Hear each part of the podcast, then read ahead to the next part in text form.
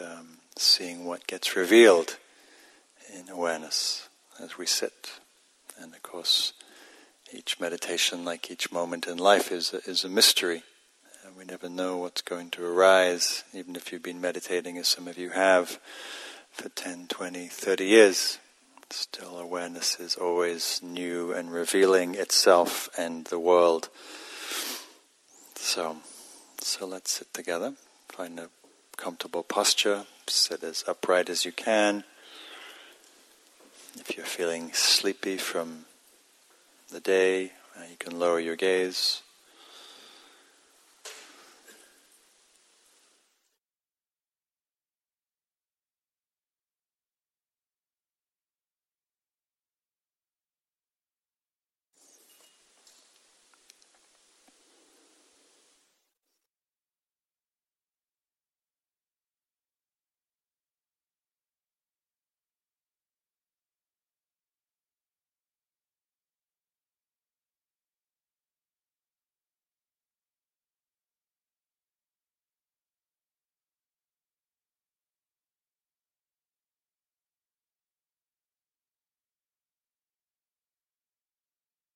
And as we begin our practice together, just noticing, being curious, what's here, what's present. What are you naturally awake to?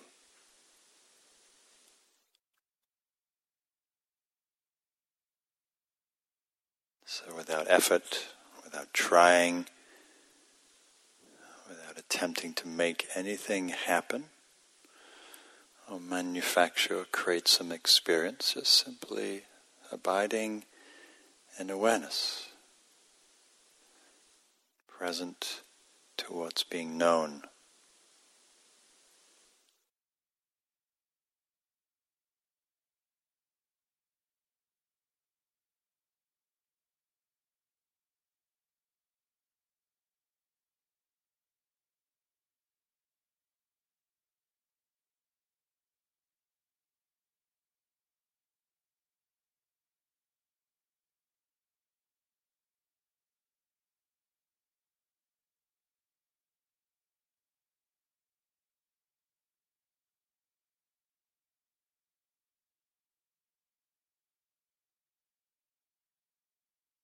Resting in awareness, present to your moment to moment experience.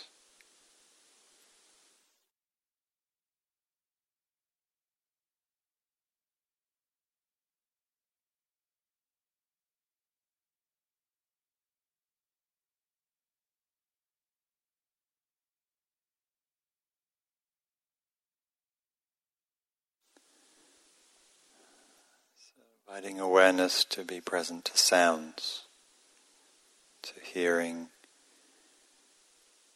silence, the sounds that emerge out of silence.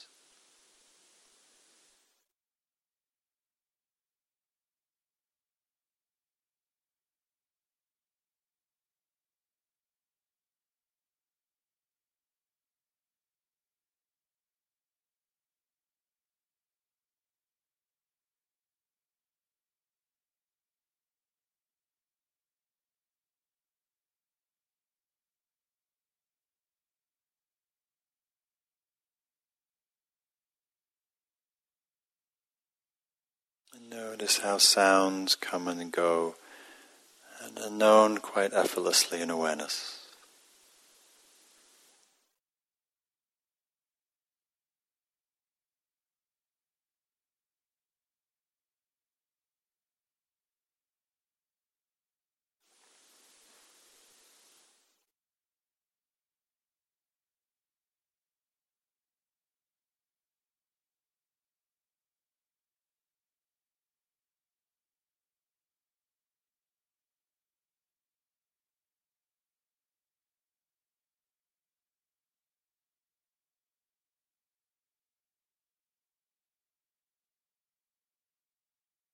same way, other sensations, other phenomena appear and disappear, sensations of body, of touch, pressure, movement, tingling, vibration. We have that whole dance of sensation called body, called sitting.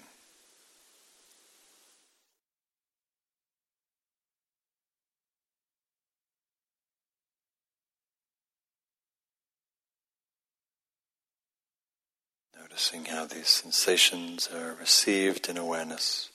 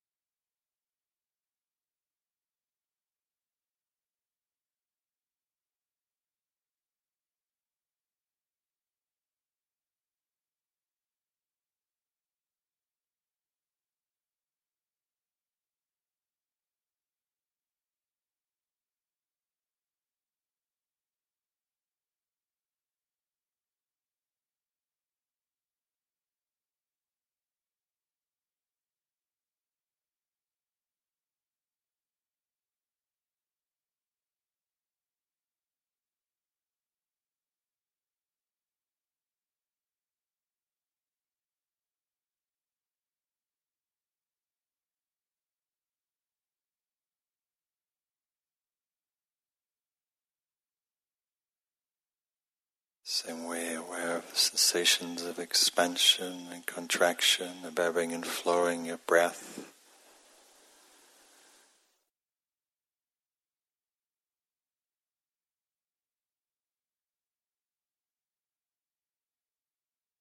Breath breathing itself, being known in awareness.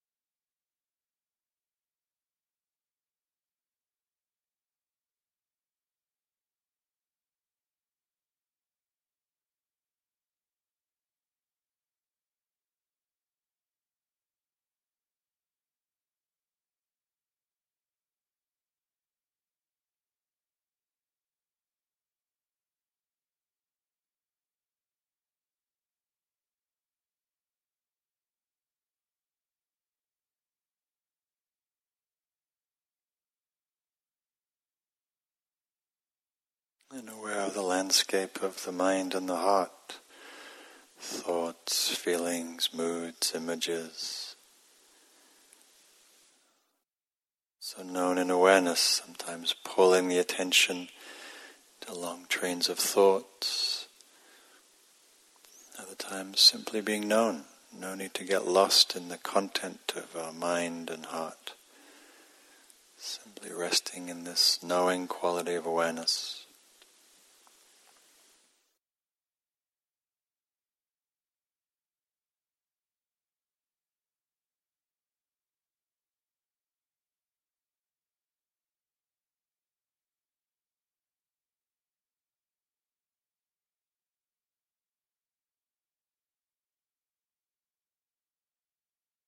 And you can continue sitting with this more open field of awareness, or let the attention settle on something more specific like the breath as a way to ground and steady attention, cultivate mindfulness moment to moment, sensing, feeling all the nuance of the inhale and the exhale.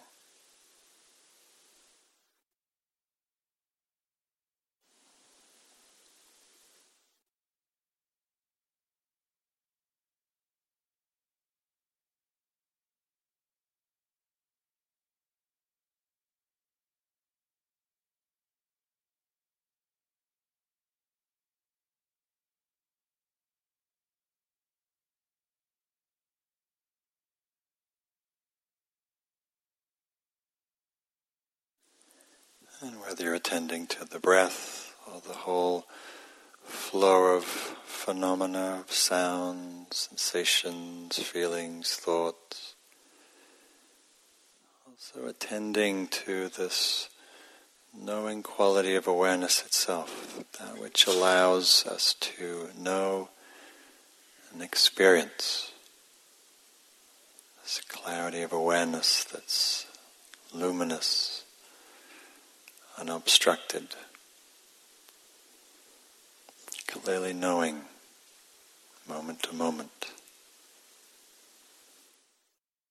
And in this way we practice together.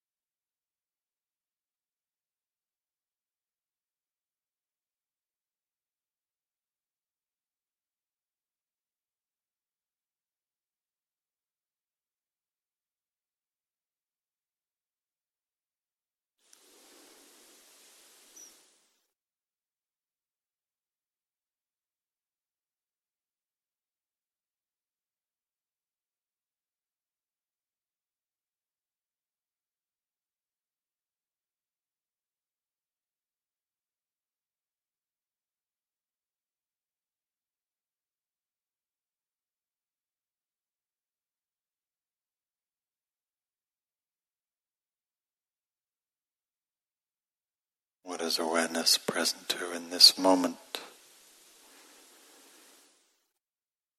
It's hard to sustain a more open awareness, present to the flow of experience, allowing the attention to settle on a particular object like the breath or the body. It's a way to develop a sense of continuity.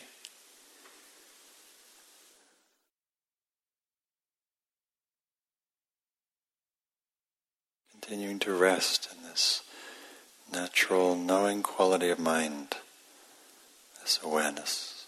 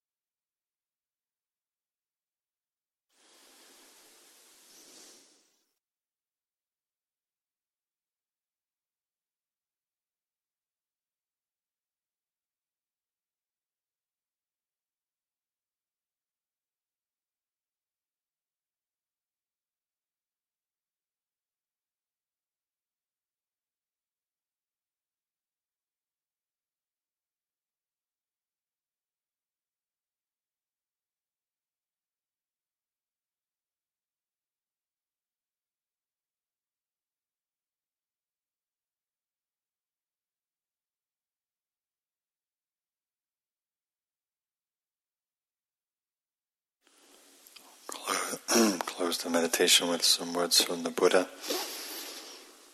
How happy she is, for she sees that wakefulness is life. How happy she is following the path of the awakened ones. With perseverance, she meditates, seeking freedom and happiness. How happy she is, for she sees that wakefulness is life.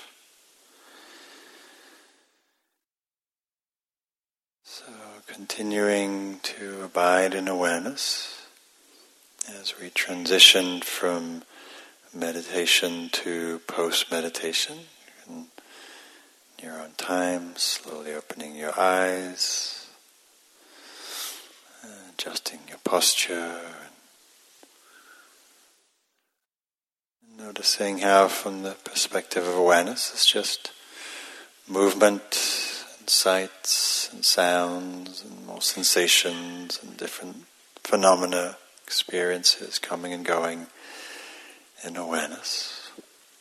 No particular distinction between meditation and post meditation. Just one happens to be more still, a little more inward oriented, one happens to be more eyes open, externally oriented, but from the perspective of awareness, just a flow of life, flow of experience, and in a moment, a flow of rather large cookies, or cups of tea, or conversations, or whatever it is that you choose to do in the next 15 minutes. So we'll take a break. Uh, please say hello to someone you're sitting next to, and then we'll come back for a talk. And just noticing uh, uh, the presence of awareness as you move and talk and eat and whatnot.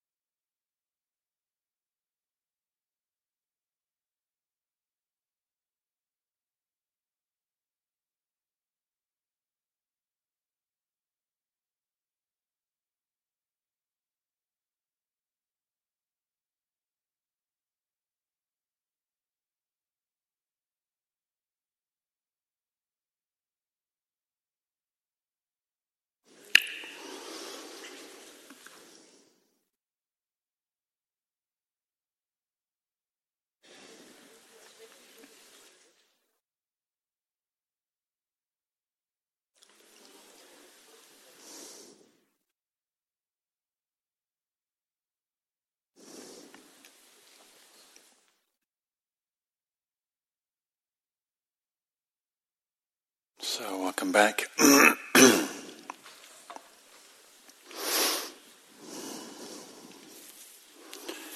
so, I'd like to dedicate this uh, evening, this talk, to um, all those who are suffering, those who um, have recently passed. I have uh, two friends have passed within the last week in my life, and I've just heard of others uh, the break. So, just calling to mind the precarious context in which we live, called being human, and the preciousness and the precariousness of this life, and how vulnerable we all are. I remember being in uh, Kathmandu and going to the the um, uh, Pashupati uh, temples where they, uh, the sacred Hindu site where they uh, cremate the bodies in the ghats on the river. And just very sobering to see uh, families gathered and uh, dead bodies waiting to be cremated or being cremated. And something about one of the gifts that I find going to Asia that I miss here uh, in, Western cultures is the, the way that we hide death. And we hide cremation and burial. And um, so just reminded of the sobriety and the poignancy of, of life and death that we all uh, live with, either consciously or not, but we all live with it.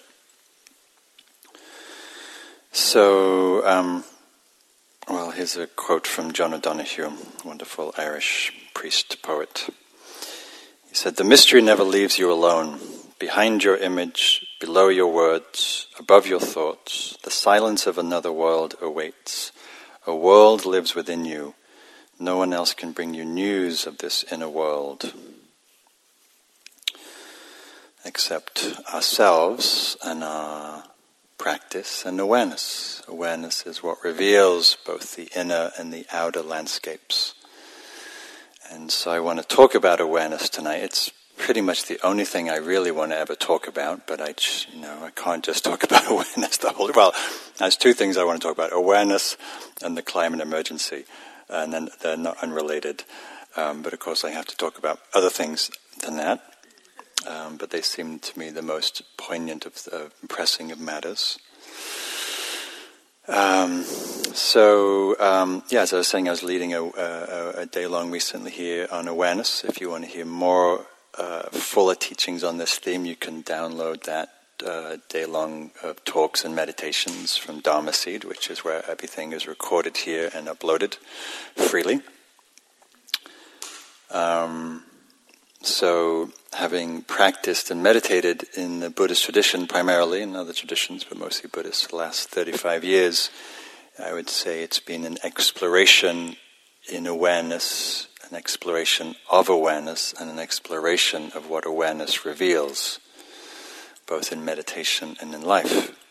And I find awareness to be one of the mysterious jewels of life and of practice and experience. And um, after 35 years of exploring that this field, I would say I know a little bit.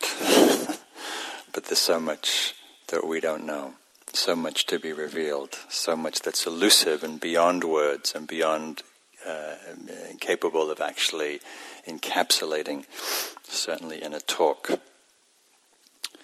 So, this is um, some words from a great uh, Tibetan uh, Dzogchen master called Shabkar Rinpoche, who is a wild yogi and uh, who lived up in the mountains of Tibet, was also a great nature lover and wilderness lover, and also an amazing teacher on the nature of mind, the nature of awareness. And so, this is a kind of a meditation instruction, so you can let yourself meditate briefly. He says, Let your mind spontaneously relax and rest. That's just a great instruction right there. Let your mind spontaneously relax and rest. Class dismissed. When left to itself, ordinary mind is fresh and naked. when he's using the word mind, he's using awareness really. Ordinary awareness is fresh and naked. If observed, it is a vivid clarity without anything to see. Direct awareness, sharp and awake. Possessing no existence, however, it is empty and pure. It is not permanent since it doesn't exist at all. It is not nothingness since it's vividly clear and awake. It's not oneness since many things are cognized and known. It's not plurality since the many things known are inseparable in one taste. It is not somewhere else. It is your own awareness itself, dwelling in your own heart. This can be perceived directly in this very instant. Never be separated from it, children of my heart. So, in other meditations, it's a beautiful text that used to be uh, secret teaching, but now, within the, age of internet and whatnot, there's less and less secret teachings. Everything's pretty much available. But there's one, there's a beautiful text called The Flight of the Garuda. Garuda's a um, sort of an archetypal uh, bird, and um, in, in this particular in text, he's often instructing people to look at your own mind, look at the nature of awareness. Does it have a shape? Does it have a color? Does it have a size? Does it have a location? Does it have an age? Does it have a gender? Does it come and go? Is it yours? Is it not yours? Is it separate from things? Is it the same as things? Is it one or many? Look at your own mind, look at your own awareness, and see for yourself what is this thing that reveals experience? Right? So some of this may sound esoteric. I'm hoping to make this quite practical. Right? So when I hear when I ring this bell, awareness allows that to be known. Doesn't allow. Awareness reveals. Or awareness knows, you could say, the simplicity of hearing. You don't have to make an effort to hear. Right? Is anybody struggling? Okay, I got to do this thing right. I got to hear. No, you just sound arises, known. Oh, hearing. And then cognizing, bell. And that cognizing is also known in awareness.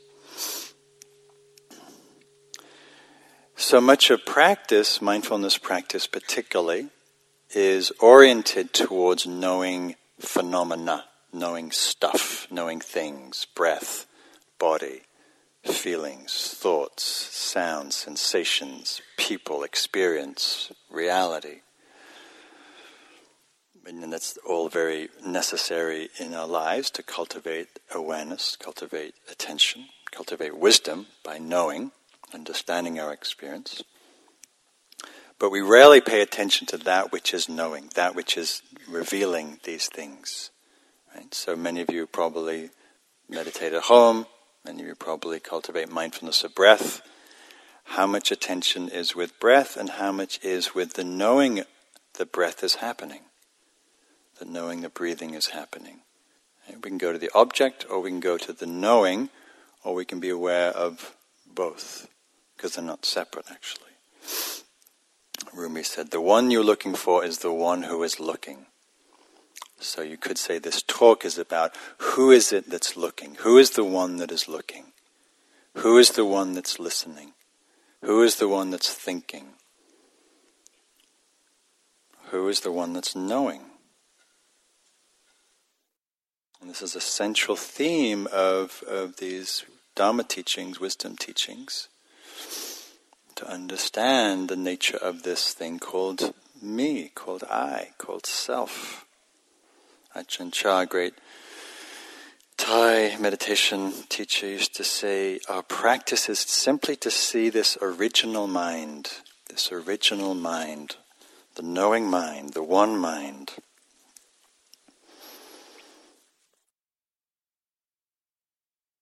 So, the reason I like to speak about this is because it's a profound um, doorway, it's a profound contemplation and also liberating when we understand the nature of our own minds, the nature of awareness, and learn to abide in awareness as awareness. Awareness is always present, always peaceful, always clear, always knowing, always available. Unless you're asleep, and even then you can cultivate awareness in sleep, called sleep yoga, uh, unless you're dead. And then awareness, well, who knows what happens, but transmigrates the body, the physical form. Again from Chah, he says, try to be mindful, which is try to be aware, and let things take your natural, their natural course. Then your mind will become quieter and quieter in any surroundings. It will become still like a clear forest pool. Then all kinds of wonderful and rare animals will come to drink at the pool. You will see clearly the nature of all things in the world. You will see many wonderful and strange things come and go, but you will be still this is the happiness of the Buddha. So when we abide in awareness, abide in presence, we abide in that quality of stillness, the still point in the center of movement and activity and life. Awareness in some ways is unmoving. It's like being in a car and life. In a way, I just I've just spent a lot of time on airplanes. In some ways, we don't go anywhere awareness is just here, and the world passes by, and then you end up in a weirdly different continent.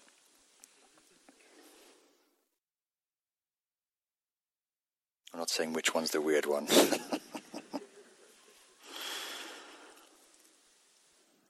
so, mindfulness practice, the practice that we cultivate here a lot uh, at Spirit Rock, is a way to um,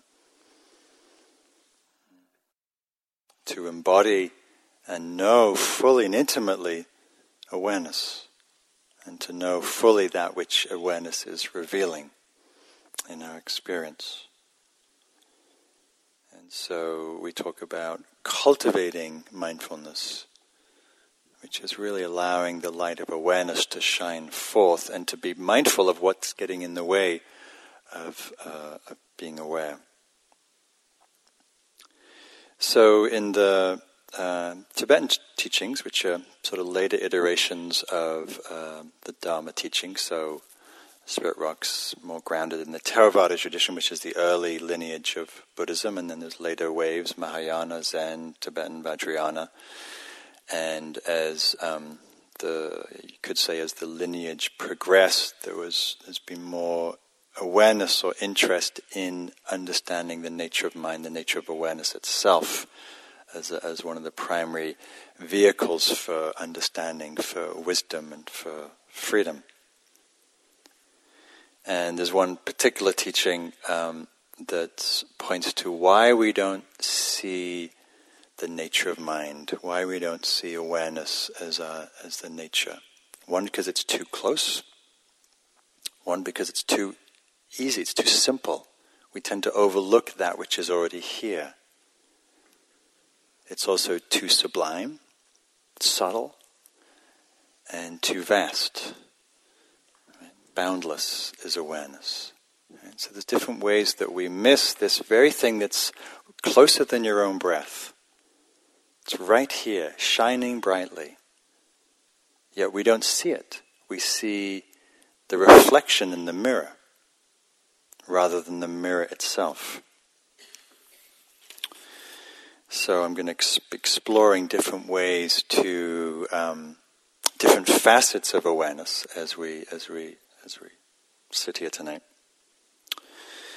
So we'll start with a practice. Um, maybe the only practice we'll do. We'll see, um, and it's called unmindfulness practice. And so we'll do this for a grand total of a minute. And the instruction is to not be aware, to not pay attention, to not be mindful, to not notice anything, to not make any effort, to not practice, to not try to get anywhere. Just simply be unmindful and not notice, not be aware. Okay, off you go. Eyes open, eyes closed, doesn't matter because you're not noticing anything. I'll just have my cookie in peace and quiet over here.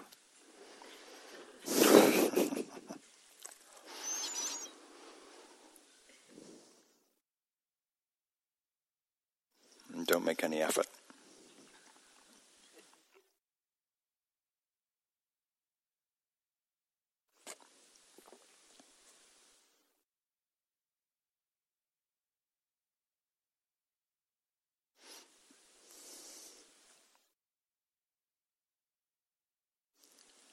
That's enough.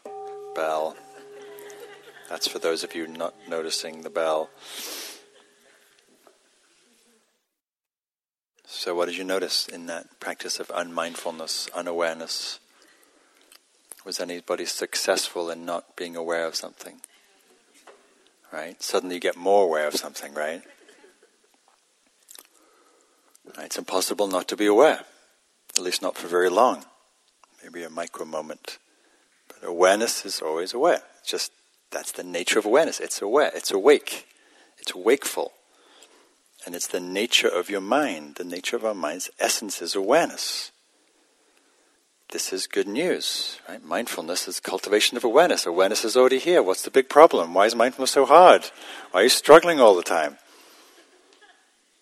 Right? Awareness is here. Just relax, and things will be noticed thoughts, feelings, memories, plans, tiredness, heaviness, joy, boredom, tea, burping, breathing, farting, who knows what. Awareness happens by itself and reveals things moment to moment. That's why in the meditation instructions I was trying to orient to that sort of more natural quality, natural orientation. We tend to struggle and make a lot of effort when we practice.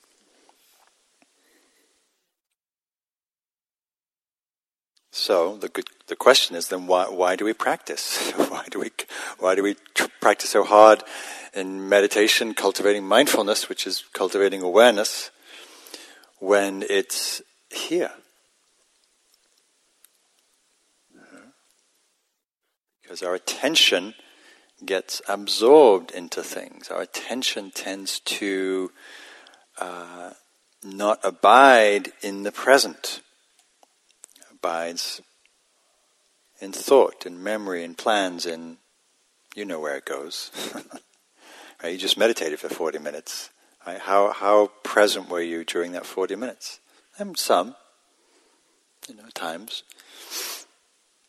As Buddha Buddhadasa said, one of the great mm, Thai masters from the last century, when asked about his students, he said three words lost in thought.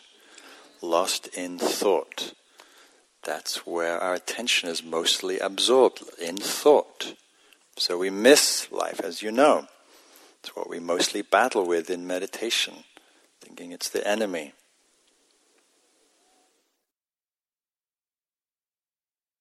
So we cultivate awareness, we cultivate mindfulness to learn how to abide and establish this natural capacity of awareness and to see the ways that we get caught, the ways that we lose this natural awareness, natural presence, natural brightness of mind, either awareness of what's happening or awareness of awareness and presence itself.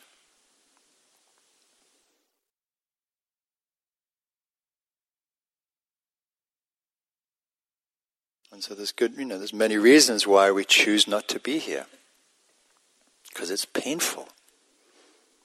Because right? it's hard. Maybe your body's hurting, maybe your mind's hurting, maybe your heart's hurting. There's a lot of reasons we want to check out. And life can feel, feel hard. And so we think if we check out, it will be easier. There was a study from Harvard research we did that, that chronicled that we're present 46.9% of the day of two activities. Basically, half the day we're not present. It's probably more than that. Where are we the other half? Right? Up there, in the coconut. Or we're lost in our screens. We're lost in busyness. We're lost in the, uh, the culture of distraction. It was really great being uh, off the grid for two weeks, two blessed weeks, 16 days off the grid. What a joy not to be looking at screens. And just seeing how awareness flourished when not absorbed in technology, when absorbed in present moment experience, particularly out in nature, which is very, very alluring for awareness. But even there, I noticed, you know, hiking, walking long days, six, eight, nine, ten hours a day. Um, you know, at times I'd be very present to the beautiful valleys and streams and mountains and waterfalls, and other times I'd be lost building my little meditation cabin, cabin in the woods in Nepal. I was walking through Nepal, and I was fantasizing living and moving to Nepal, and having a little cabin in the mountains, and all of that. You know, it's like, oh, I'm not in Nepal. I'm wishing I was in Nepal. Wish I was living in a cabin in Nepal while I'm hiking in Nepal. That's the mind. We're kind of weird that way. Right? We want to be somewhere that we already are. This beautiful haiku from Basho, a Japanese poet, something like uh, spring in Kyoto and how I long for Kyoto, or something like that. And he's in Kyoto, longing for the thing that he's one, uh, in, longing for the thing that he's in. So, how do we learn to abide in this awareness? How do we learn to not uh, check out? Right? When actually as we know from our own experience from practice, meditation, or life, that when we're present, when we're awake, when we're aware, and abiding in awareness, it's a beautiful, presence-full experience. Why would we want to be anywhere else?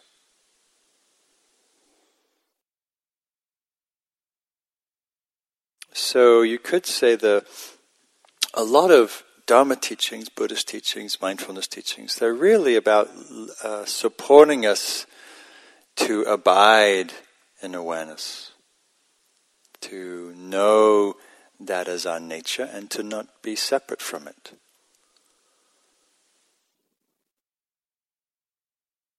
And so we start with many different kinds of tools or techniques that are a way of cultivating awareness. And you're familiar with some of those practices, I'm sure. Right? We start with learning to focus the attention, focus this. You know, awareness is really like this sort of 360 degree luminous light, and we learn in the beginning to focus. Why do we focus? Because our attention is scattered. We live in what's called constant partial attention. Our attention is mostly divided between one or two or more many things. Right? We're having conversation, we're thinking about what we're going to say, we're eating our lunch, but we're checking our email, we're driving and listening to the radio, we're eating our dinner and checking our phone. Right? The constant partial attention, which doesn't actually support awareness or well-being, it's just something that we do a lot.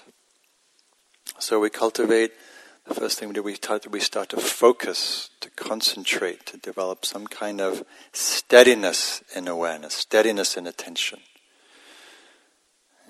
Not so easy, which is why it's a training. There's a poem sometimes I read after teaching uh, focused awareness practices, and from Billy Collins, and he says, um, uh, it was a day in June all lawn and sky, and I wanted nothing more than to be in the moment, but which moment? Not this one, or that one, or any of those didn't seem perfectly right for me. And besides, I was too knotted up with questions about the past and his tall, evasive sister, the future. And besides, what were we going to serve the vegan twins who were coming for dinner that evening? And why was the driver of that pickup truck hurtling down towards the lone railroad track? And so the priceless moments of the day were squandered one by one, or more likely a thousand at a time, with quandary and pointless interrogation. How much of your meditation was squandered with quandary and pointless interrogation? or musing and meanderings and wanderings and philosophizings and analyzings and debatings and having arguments and that's where we practice. We learn first to actually arrive here. And one of the supports for arriving here is the body, right? So we cultivate an embodied awareness.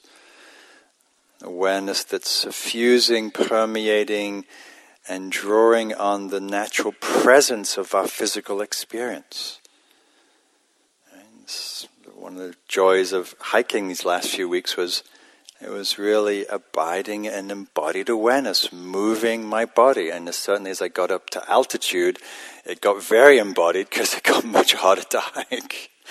You know, when you're hiking above 12,000 feet, it gets hard. Um, breath gets hard, movement gets hard. And it was beautiful support for really being present. Hard to check out when your lungs are really working to, to, to breathe.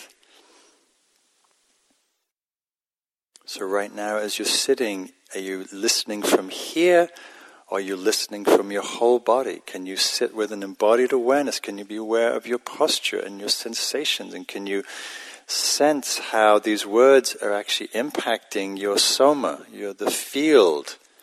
Right? The words just don't, don't just go here. They're, we, we, we're sensory beings.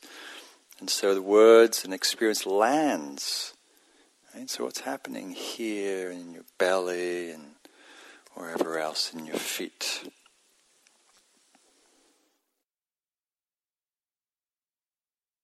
So I seem to be quoting from a lot of dead Thai meditation teachers. Here's another one, Ajahn Mun, great master. In your investigation of the world, never allow the mind to leave the body in your investigation of the world, never allow the mind to leave the body, or never allow the mind, body to leave the mind. Another way of saying it. Examine its nature, see the elements that comprise it. See its transient, uncertain, and selfless nature while sitting, walking, standing, and lying down.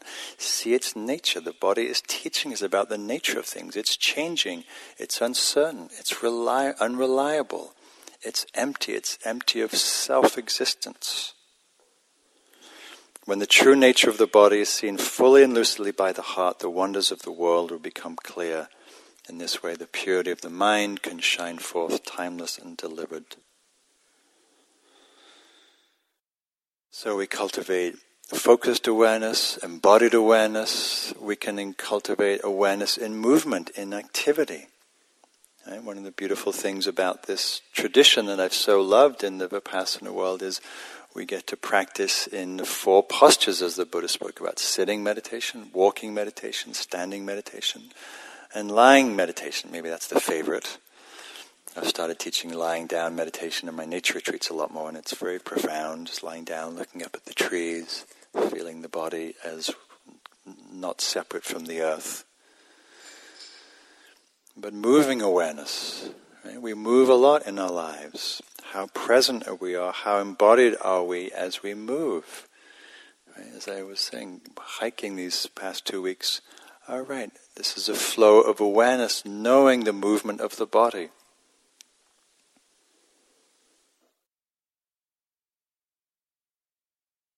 So often in meditation, we're directing the attention to specific things. Breath, sometimes if we're focusing, maybe the body, to do more embodied awareness maybe awareness of the heart, the movement of the emotional life, or to the mind. And sometimes we sit with more an open or choiceless quality of awareness. And all these different practices are just pointing to different facets of awareness that can be focused, that can be embodied, that can be open.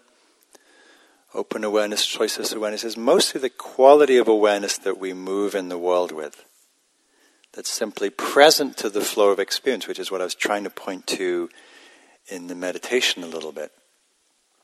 Open awareness is just the awareness that's present to the flow, this waterfall of experience.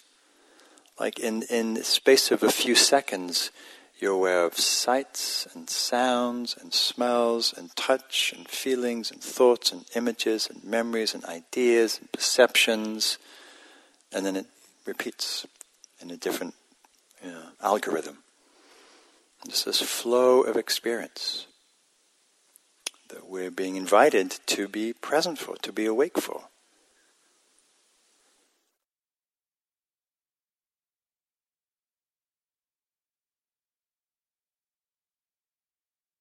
So, as, I, as I've been pointing to, uh, we can sort of feel into the naturalness of this open quality of awareness. We don't have to do anything.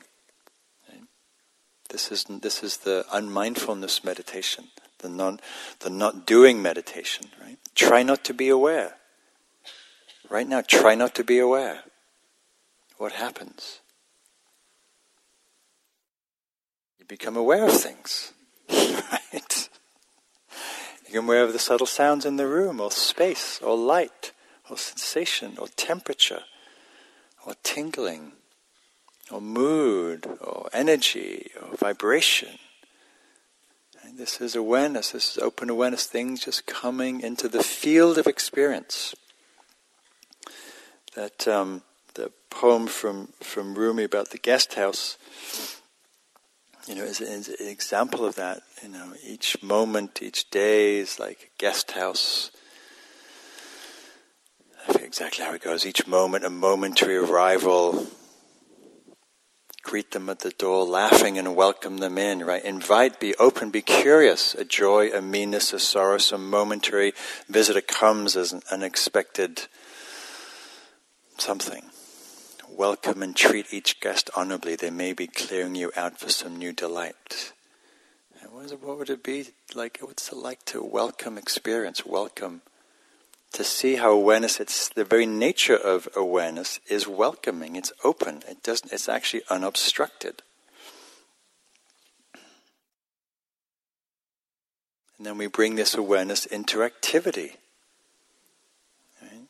Sometimes we make the mistake of um, associating meditation with this still posture, with, with that, that somehow it means being mindful or being aware.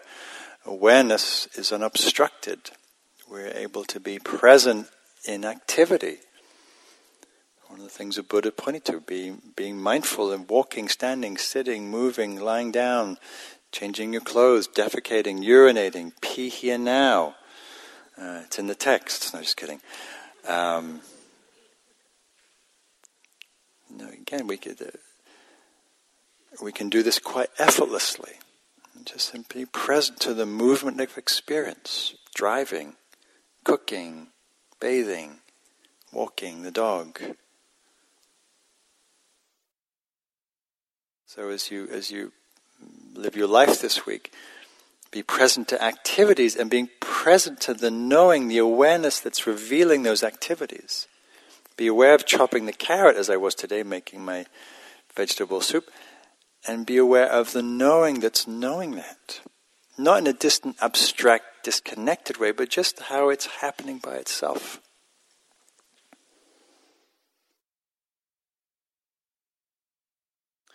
So, vipassana, which is one way this practice at Spirit Rock is called, vipassana means seeing clearly or sometimes we translated it as insight meditation. So we can cultivate an insightful awareness. That's another facet of awareness.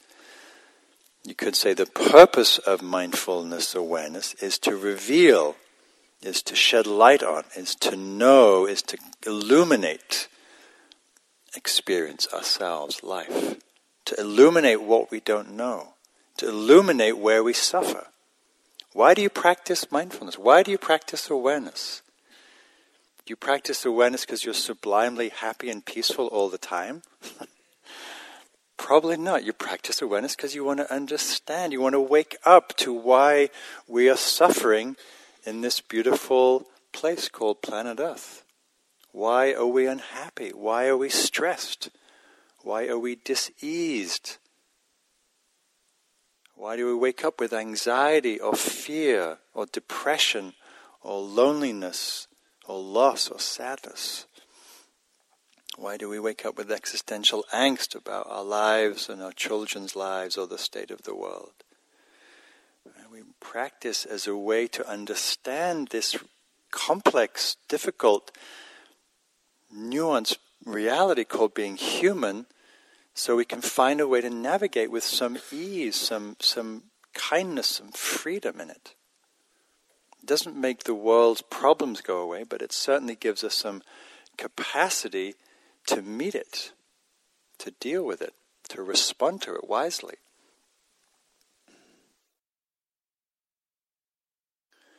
So we cultivate insightful awareness. One of the main things that we orient the Buddha is pointing people to understand is the nature of transience, the nature of change. Seeing those dead bodies in the burning ghats, that's awareness of transience, awareness that this body is not going to last very long. Just like my friends who passed this week, not going to last very long. Maybe probably less long, long than we think it's going to last. So we pay attention to the changing nature of experience. When I was hiking in those mountains, you know, some of them, as I said, there was 26, 27,000 feet high. The tops of those mountains are marine sandstone. What does that mean? That means they used to be at the bottom of the ocean before the tectonic plates moved them up.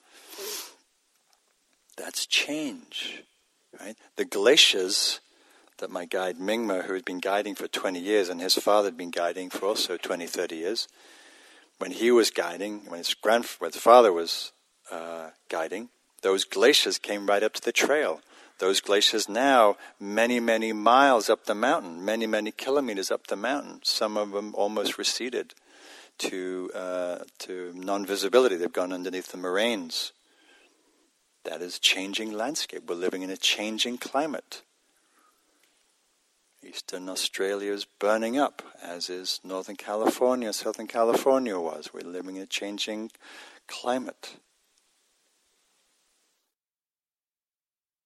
And it's why it's interesting doing something that's a little physically uh, strong or challenging, as um, being up in the mountains is, because it was freezing, sometimes very hot, mostly freezing. Uh, And occasionally there would be a chance to get a hot bucket of water to have a wash. I did shower before I came tonight. Um, didn't shower much when I was there because it was freezing. You take it, you put this hot water over you, and then it's you know it's maybe I don't know freezing outside, and just noticing the changing nature of sensation. Sometimes burning, sometimes freezing, sometimes cold, sometimes hot. When we can when we're not resisting the truth of change, it's just change. Even though the mornings were bitterly cold, it's like, okay, so it's cold, it's going to get warm in the day. When the noontime was baking hot, so okay, well, it's going to change, it's going to get cool in the evening. When we're aware of change, there's a little more capacity for equanimity.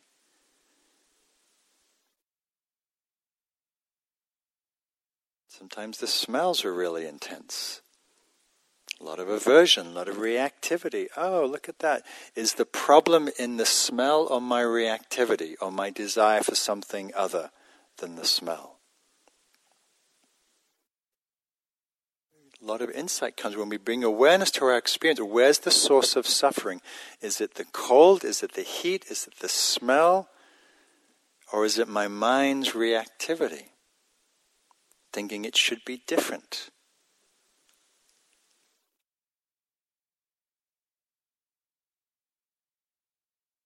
I noticed as I was hiking, I had a, quite a bit of um, reactivity in my mind at times, quite a bit of judgment, quite a bit of negativity towards people.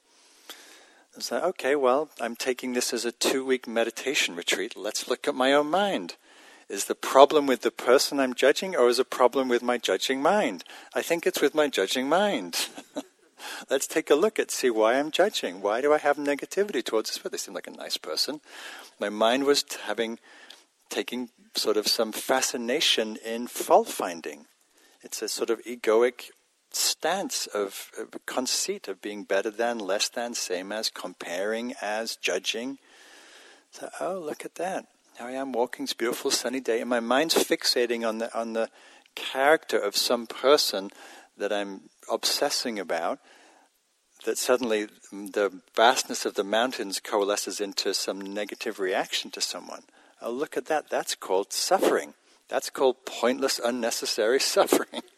that has nothing to do with that person, has everything to do with my own reactive mind, that's worth looking at, it's worth understanding.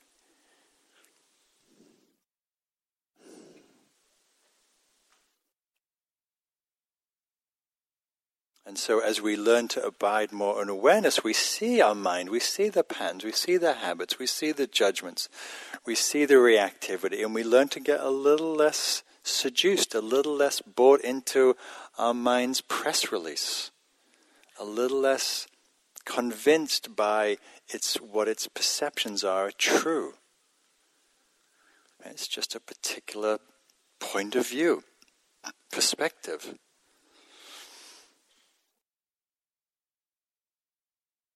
Another way we can cultivate insight through awareness is understanding, inquiring into the nature of who it is that's looking, who it is that's seeing, who it is that's knowing, who it is that's walking, who it is here that's listening. Awareness can reveal our nature. Our nature is changing, and it's also not so substantive. Right? The, as the Buddha said, who, are you the self of yesterday, today, or tomorrow? If we pay moment, t- attention moment to moment, our sense of self is changing so quickly, so rapidly. Expansive, contracted, inflated, deflated, judging, benevolent, kind, reactive, mean, generous. This sense of self is elastic, elusive. One of, the, one of the reflections I do as I'm walking is I ask, who's walking? Is Mark walking? Or is walking happening by itself? Is this body walking by itself? Who is this thing called Mark that I claim to be? So we'll do a little practice. Um, so uh, this is a practice I learned from uh, my, my Advaita teachers in India. So it's a phrase, and I'm going to repeat the phrase. I'm going to say the phrase, and I'm going to re- so the phrase is, I am a meditator sitting here. I am a meditator sitting here. So I just want you to silently, and close your eyes, and silently say that phrase, I am a meditator sitting here. Then I'm going to successively take off a word each time. So I am a meditator sitting. Just repeat that silently. And then repeat, I am a meditator. Repeat, I am. Repeat I. Take away the I. Left.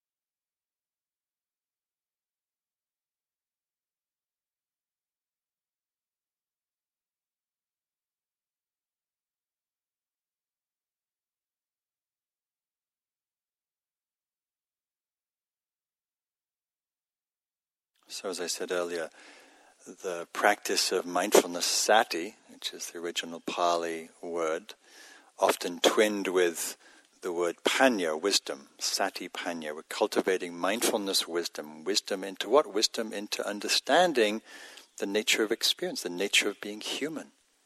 That's selfless, that's changing, that's uncertain.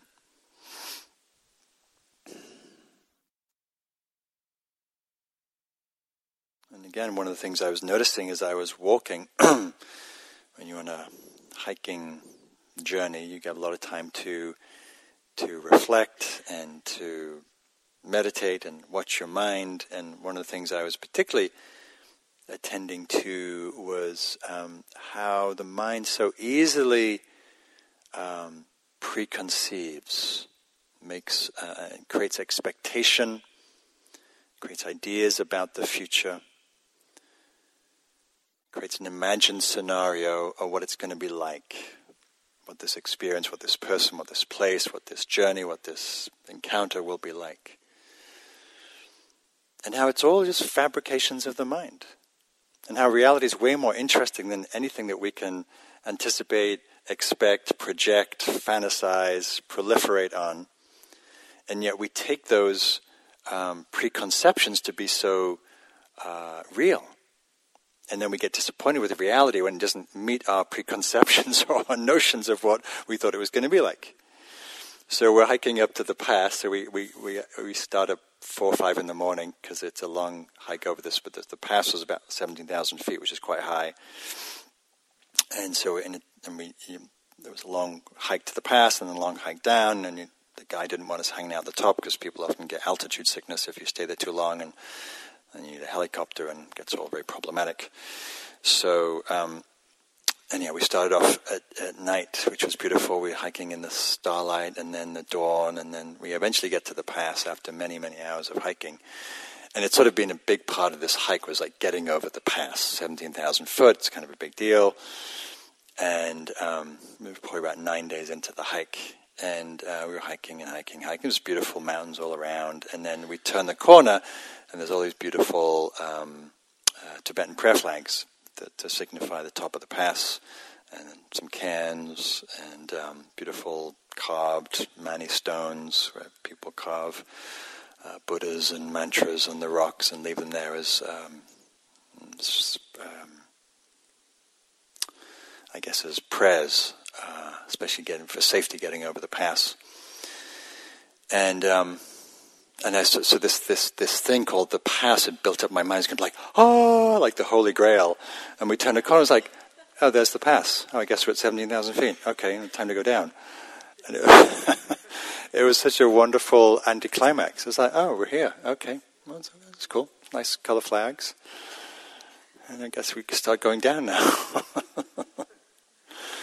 I just, just, it's just interesting to see what, how the mind builds up things into into something. Yeah, it was lovely to be up there for, for sure. Nice to not get sick and eventually make it down healthy. But um, to see how the mind sets up ideas and preconceptions and projections about people, about place. All right, so we have focused awareness, embodied awareness, uh, open, open awareness, awareness in activity and movement, with awareness through insight, insightful awareness, wisdom awareness, and then loving awareness. Our practice, our, our attention is suffused with kindness. And to me, the, it feels like the, the loving awareness arises out of wisdom awareness that when we, we, when we understand the nature of life, the nature of reality, and we have understanding about ourselves and the human condition, it by nature kindles the heart. When we see the nature of our connection, of our vulnerability, of our humanness, of our vulnerability, of our uniqueness, of our beauty, um, it just naturally calls forth a warmth, a tenderness, a care, a love. You know, when you hear about the various people that I've uh, heard passing recently and people who are sick, and just you know, the, the sensitivity that arises as we cultivate awareness naturally blooms and blossoms the heart. And so, one of the beautiful things that arise out of practice something that sort of surprised me a little bit in my own journey was how much this practices opens the heart. Sometimes people say, well, isn't, that vipassana, mindfulness, isn't that a bit cool? You kind of sit back and you're kind of analytically looking, you're experiencing. It all seems very reserved and very dry. And it's like, well, that's totally not my experience. It actually wakes up this heartful, alive wakefulness that's very sensitive, that's very attuned, that's tender, that's responsive, that's caring. So Mary Oliver, she says, There's nothing in this world if I can pay attention to long enough that doesn't cease to foster wonder and love. And if there is, I haven't found it yet. This is from the writer Henry Miller, who's, who takes up painting later in his life, but I think is a good analogy for the uh, process of uh, awareness practice. He says, I remember well the transformation which took place in me when I first began to view the world with the eyes of a painter. The most familiar things and objects which I'd gazed at all my life now became an unending source of wonder, and with wonder, of course, affection. A teapot, an old hammer, a chip cup, whatever came to me, I looked upon it as if I'd never seen it before. To paint is to love again, to live again, and to see again. And I would say to cultivate awareness is to look again, to live again, and to love again. So, I don't know if that's been your experience, but as yeah, certainly been true for myself as I cultivate more presence, more awareness.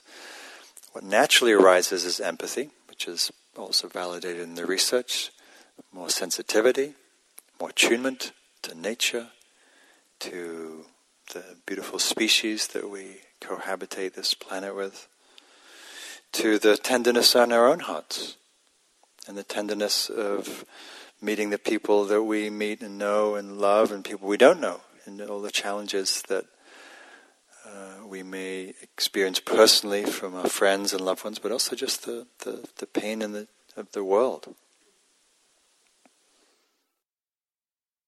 And over time, that sensitive awareness becomes more compassionate awareness, where it becomes responsive, more caring, more responsive to the pain in the world. It's a beautiful story from the poet Hafez, Sufi poet, teacher, and um, a disciple comes to him and was excited to share his visions of God.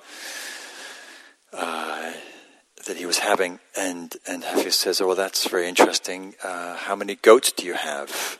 And the man says, "Goats? You're asking me about goats? I'm telling you about my divine visions of God, and you're asking me about goats." And I said, "Yeah, and how many goats do you have? And you know, do you take care of your your workers, and and uh, how how do you look after your grandparents, and do you feed the birds in winter, and take care of your servants?" And and so the man asks and answers all these questions somewhat uh, indignantly, and, and he says, Well, you ask me if your visions of the divine are true, and I say they are if they make you more kind and more caring to each person and each creature that you meet.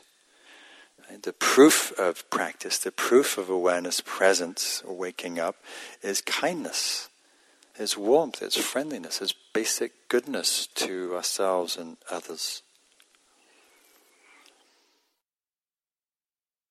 So, loving awareness, compassionate awareness, and then we can cultivate awareness of awareness, which is what I've been pointing to a little bit earlier this evening.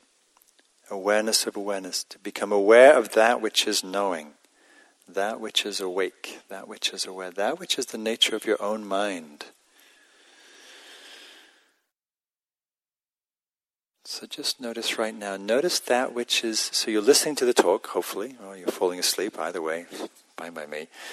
Um, take a nap, it's probably necessary. Um, notice that which is aware. Notice that which is listening. Notice that which is looking. Notice that which is sensing your body. Notice that which is here no, notice that which is knowing that you're here, right? And if it helps to close your eyes, you can close your eyes. Just be aware of this knowing quality of awareness. Awareness looking at awareness. Except, of course, there's nothing to see. Awareness aware of itself. Aware of this knowing quality of mind, this knowing quality of awareness.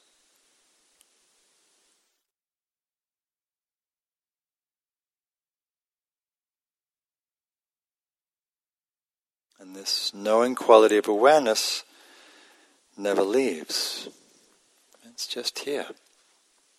Whether you notice it or not, doesn't care. Awareness doesn't care. Awareness is just awareness. Clear, unobstructed, luminous, open, radiant clarity. That is the nature of your mind. It can be known directly in your experience. When we learn to recognize that, we can learn to abide in that. When we abide in that, it becomes uh, what in one tradition I study called a station, where it becomes just the sort of fabric, it becomes the, the baseline, the foundation of experience, where unawareness becomes more the fleeting visitor.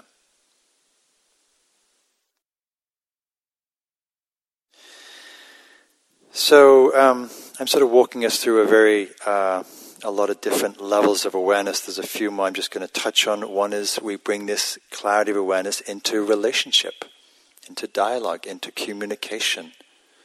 A very important part of our lives is our relational world, our relational life.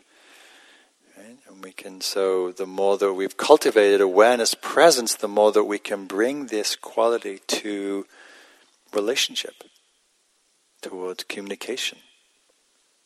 This is from Mark Nepo. It says, For all that has been written, for all that has been read, we are led to this instant where one of us will speak and one of us will listen, as if no one has ever placed an oar into that water. It doesn't matter how we come to this. We may jump to it or be warned to it because of great pain or a sudden raw feeling that this is all very real. It may happen in a parking lot when we break the eggs in the rain or watching each other in our grief. But here, will, here we will come with very little left in the way. When we meet like this, I may not have the words, so let me say it now. Nothing compares to the sensation of being in the company of another. It is God breathing on the embers of our soul, stripped of causes and plans and things to strive for. I've discovered everything I could ask or need for is right here in flawed abundance.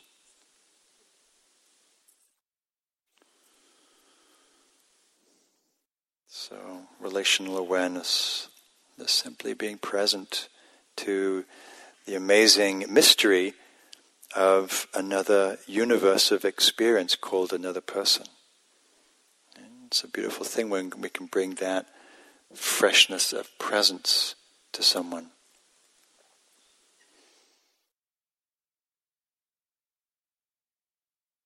And then we have the awareness that moves in life, a more engaged awareness, a more responsive awareness, maybe a more socially active awareness that's responding to the what's happening in the world.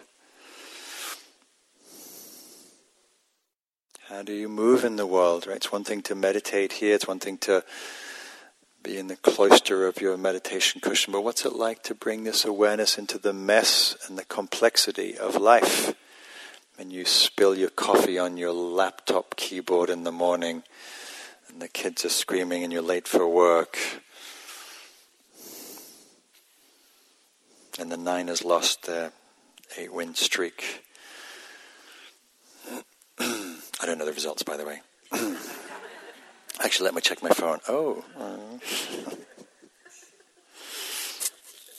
so this is an example. It's rather funny and um, interesting example of how someone who's very awake in their presence doesn't lose it no matter what happens. Just when I think that life is so good that it's this person's uh, making dinner, and she says, Just when I think that life is so good that it can't get any better, the phone rings and life gets better. I love that music. As I walk towards the phone, there's a knock at the door. Who could it be? I walk towards the door filled with the given, the fragrance of vegetables, the sound of the phone, and I've done nothing for any of it. I trip over and fall. The floor is so unfailingly there. I experience its texture, its security, its lack of complaint. In fact, the opposite. It gives its entire self to me. I feel its coolness as I lie on it. Obviously, it was time for a little rest. The floor accepts me unconditionally and holds me without impatience. As I get up, it doesn't say, Come back, come back, you're deserting me, you owe me, you didn't thank me, you're ungrateful. No, it's just like me. It does its job. It is what it is. The fist knocks, the phone rings, the salad waits, the floor lets go of me. Life is okay. That's Byron Katie. Um, that's someone who, when you're abiding in awareness. It's just the next thing. Oh, I guess I'm time to be on the floor. Oh, hello, floor. Not, oh, you stupid joke for falling over, get your life together. No, oh, here we are on the floor. Okay, guess this is next. and then next. So, lastly, um, and thank you for your patience in, in this whistle stop tour through awareness. Um, uh, this isn't really so much a, well, I guess it is kind of a practice. It certainly comes from my understanding of the Buddhist teaching. Uh, it's what I call inclining awareness. Uh, this talk is originally called the Ten Facets of Awareness, but this is the eleventh. Inclining awareness, being mindful of where and how you incline and direct your attention. So I pointed this to a little bit as I was talking about my trip in Nepal. Right? Awareness is free to go and, and notice and be with anything. And we, we also have a directionality over it, and we direct our attention to certain things. And as you know, we have an inbuilt negativity bias, and we tend to notice that which is wrong, that which is problematic, that which needs to be changed. And we look in the mirror and we notice all our faults, and we look at our friends, our loved ones, and we notice their faults. Or we look at the world and we think of all the problems and wretchedness. And we also have the choice to incline our awareness to the wholesome, to goodness, to wholeness. I already said that. To fullness, to beauty, to joy, to love, to that which is uplifting and nourishing for the soul. Not as a denial of the suffering in the world, but as a support for well being. Like when I was hiking in Nepal, you know, I could fixate on the trash, of which there was many, uh, horrible plastic pollution that will end up in the Pacific Ocean um, from travelers and locals alike. Um, or I could look at the majestic mountains you know, empty, you know, biscuit wrappers, cookie wrappers, plastic bottles, or snow-capped 25,000 foot peaks. More plastic bottles and valleys and sunsets and cloudscapes. Where are we inclining our attention? And I want to make sure I'm looking at both because it's important to look at the reality of plastic pollution, but it's also important to take in the beauty of the mountains and the majestic beauty that's all around us here or wherever it is. So I'll leave you with a poem from Mary Oliver called Mindful, and it's um, uh, someone who's trained herself to incline her awareness to the beauty in nature. And some of you have heard me say this poem before. She says, Every day I see or hear something that more or less kills me with delight, that leaves me like a needle in the haystack of delight. It is what I was born for, to lose myself inside, to look, to listen, to lose myself inside this soft world full of joy and acclamation. Nor am I talking about the exceptional, but of the ordinary, the common, drab daily presentations O good scholar, I say to myself, how could you help but grow wise with teachings such as these? The untrimmable light of the world, the ocean's shine, and the prayers that are made out of grasses. So let's just take a moment, sensing awareness, sensing the naturalness of awareness. revealing moment by moment. May we come to abide in the true nature of awareness. May all beings everywhere know the goodness of the nature and the nature of awareness.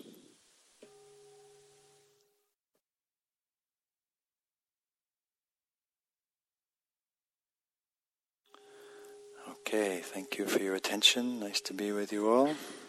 May you abide in awareness and take care. Thank you. I will be back teaching here. I think I have a day long coming up in December on, I think it's on the inner critic, if my judge will forgive me for not remembering which day long it is. Um, I also have some cards. I run mindfulness teacher trainings. I've got one coming up next year in the Bay Area. If you're interested, please check the cards out. Thank you. Take care.